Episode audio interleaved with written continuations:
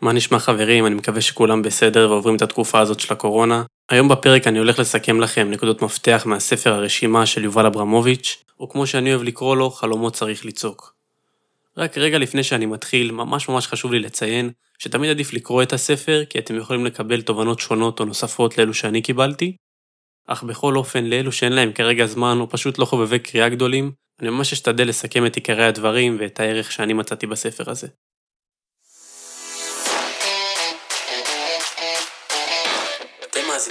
לפודקאסט סטטוס כלכלי.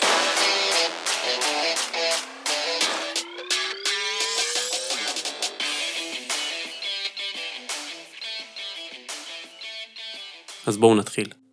נקודה ראשונה, תנו לעצמכם זמן. קחו זמן להכיר את עצמכם יותר טוב, לתכנן ולהציב מטרות. אגב, מטרה לא חייבת להיות יעד כלכלי, היא יכולה להיות כל דבר שאתם שואפים לעשות. כמו לטוס למקום מסוים בעולם, לטעום מאכל מיוחד, או אפילו לעשות סקס במטוס. כל דבר שאתם מרגישים שהייתם רוצים להשיג או לחוות. קחו זמן וחישבו על מגוון שאיפות וחלומות בכל תחום שעולה בראשכם, שהייתם רוצים לעשות. כתבו את כל החלומות הללו על דף או מחברת. אם עולים לכם הרבה רעיונות בשלב הזה, זהו השלב הגולמי, כך שאתם יכולים לכתוב כל רעיון מושך שעולה בראשכם. תהיו פתוחים למגוון רחב של אפשרויות ונושאים ואל תגבילו את עצמכם. לפחות לא בשלב הזה. אגב, אני בטוח שרובכם לא רושמים רשימות כרגע, אבל אלו מכם שכן רושמים רשימות. חשבתם פעם מדוע חלק מהמטרות שאנחנו רושמים ברשימות האלה, אנחנו מוחקים יחסית מהר או תוך זמן מסוים, וחלק ממשיכות איתנו ונגררות רשימה אחר רשימה? מעניין לחשוב למה חלק מהמטרות שלנו אנחנו מצליחים להגשים וחלק לא.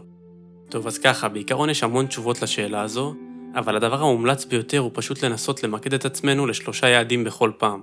אגב, הנושא הזה נבדק, וגם בארצות הברית בצבא, דברים תמיד מתנהלים בקבוצות של שלוש, בין אם זה במפקדים, יחידות, פלוגות וכולי.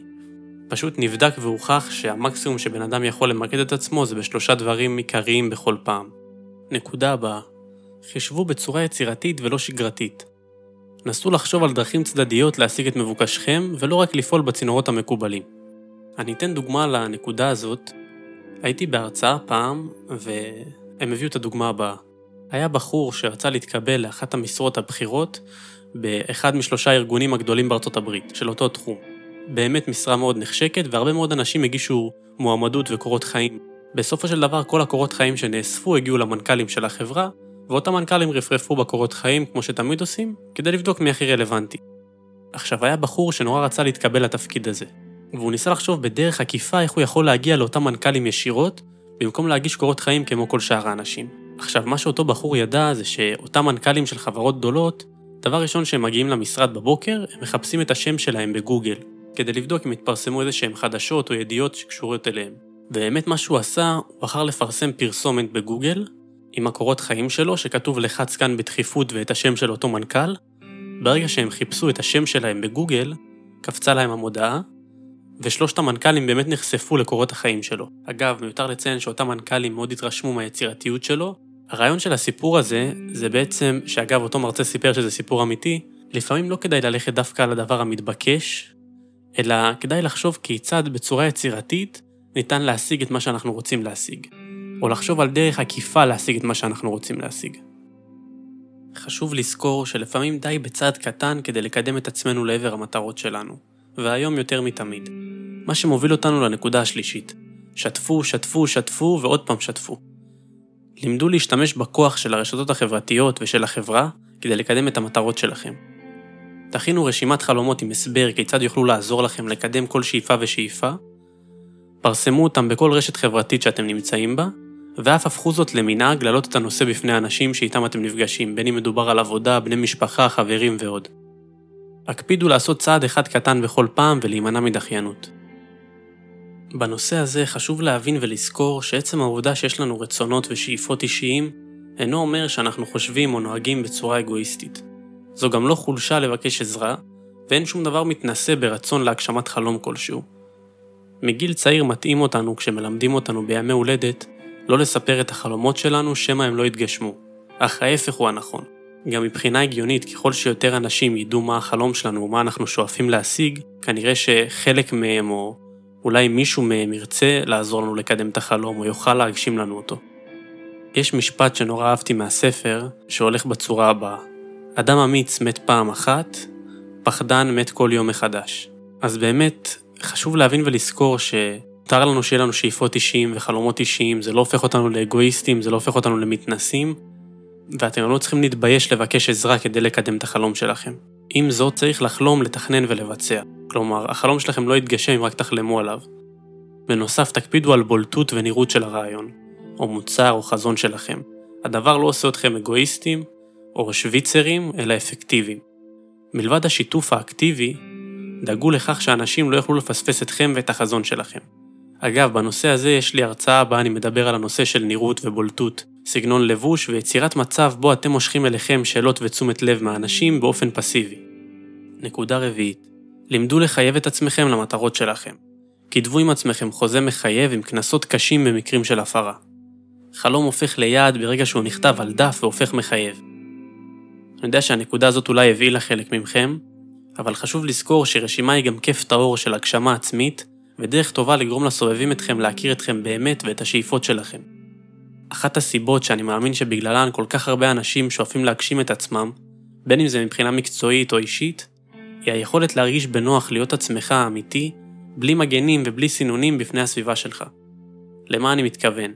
לכך שכל האנשים שאתם נפגשים איתם על בסיס יומי או שבועי או חודשי, או פשוט אנשים שחשובים לכם, ידעו מה השאיפות שלכם בחיים ומה המשאלות לב שלכם. כלומר, מה אתם רוצים להשיג בחיים, מי אתם שואפים להיות.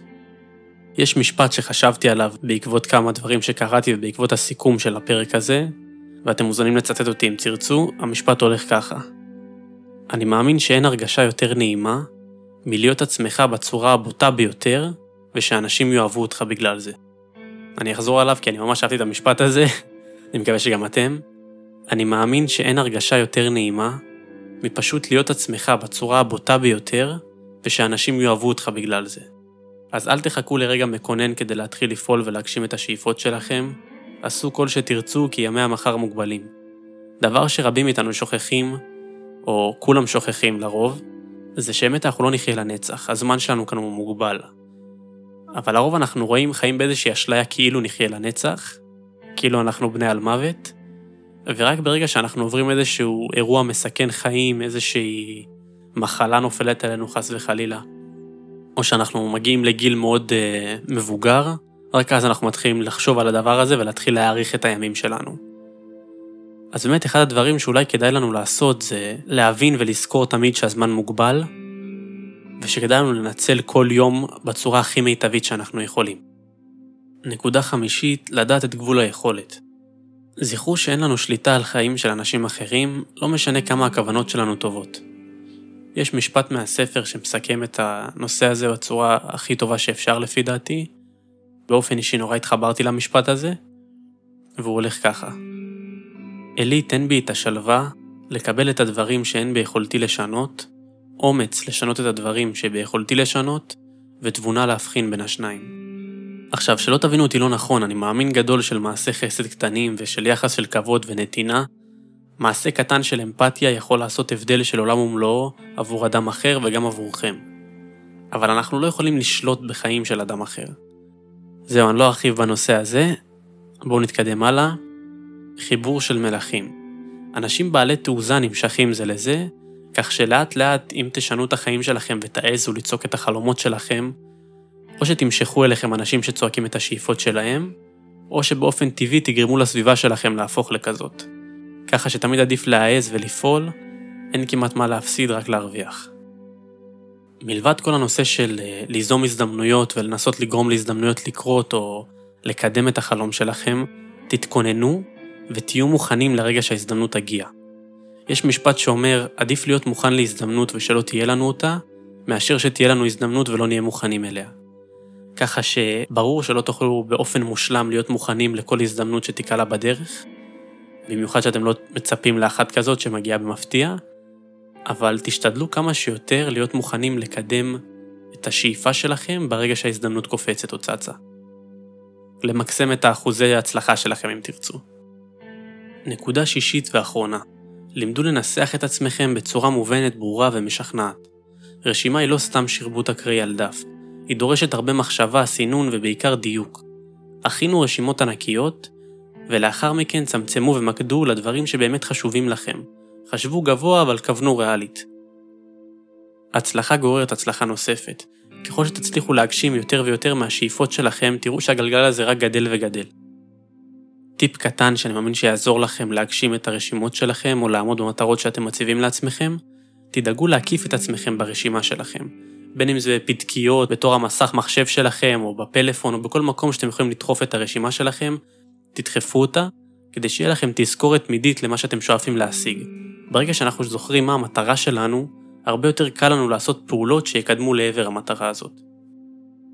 בנוסף, עשו זאת להרגל לשמוע סיפורי השראה של אנשים שונים בעולם, כדי להעצים את עצמכם, והקיפו את עצמכם באנשים שמעניקים לכם תחושת השראה. אחד ההרגלים שאני באמת חושב שכדאי לאמץ, זה לאו דווקא להיות תחרותי מאוד, אלא לשאוב השראה ולהצליח להרים את עצמכם כתוצאה מהצלחות של אנשים אחרים. לסיום, כמה נקודות נוספות שרציתי לעבור איתכם עליהן. ראשית, חשוב לזכור שרשימות הן עניין גמיש שמתעדכן בהתאם לנטיות הלב והמציאות המשתנה. במילים אחרות, ניסוי וטעייה הם חלק מהתהליך, אל תנסו להימנע מהם. נקודה הבאה, הקדישו ברשימה שלכם סעיף אחד לפחות לשיפור ההתנהגות שלכם, שמיועד לעזור לכם להפוך לאנשים טובים יותר. בתקופות עם פחות אנרגיה, אירחו עם עצמכם שיחת האם הכל רע. טיפ נוסף הוא הכנת רשימה תודה יומית, מיצו לפחות חמישה דברים קטנים כגדולים שאתם מודים עליהם, שקרו באותו היום. ולסיום, תכינו רשימות בכל מיני תחומים, ספרים שאתם רוצים לקרוא, סרטים שאתם רוצים לראות, מקומות בעולם שאתם רוצים לבקר בהם, הדברים הכי מופרעים שאתם רוצים לעשות, קורסים שאתם רוצים לקחת, הדברים שאתם רוצים לעשות למען הבית או המשפחה, מטרות שהייתם רוצים להתנדב למענם או לסייע להם, תכונות שאתם רוצים לאמץ, ותחשבו על עוד כותרות משל עצמכם, בהתאם לדברים שנוגעים לכם. זהו להיום חברים, המון המון תודה שהקשבתם. אם יש לכם שאלות ותגובות, אני ממש ממש אשמח לשמוע. אני מקווה שנהניתם. אתם מוזמנים לכתוב לי בעמוד פייסבוק ובאינסטגרם מאור חנינה, ונתראה בפרק הבא.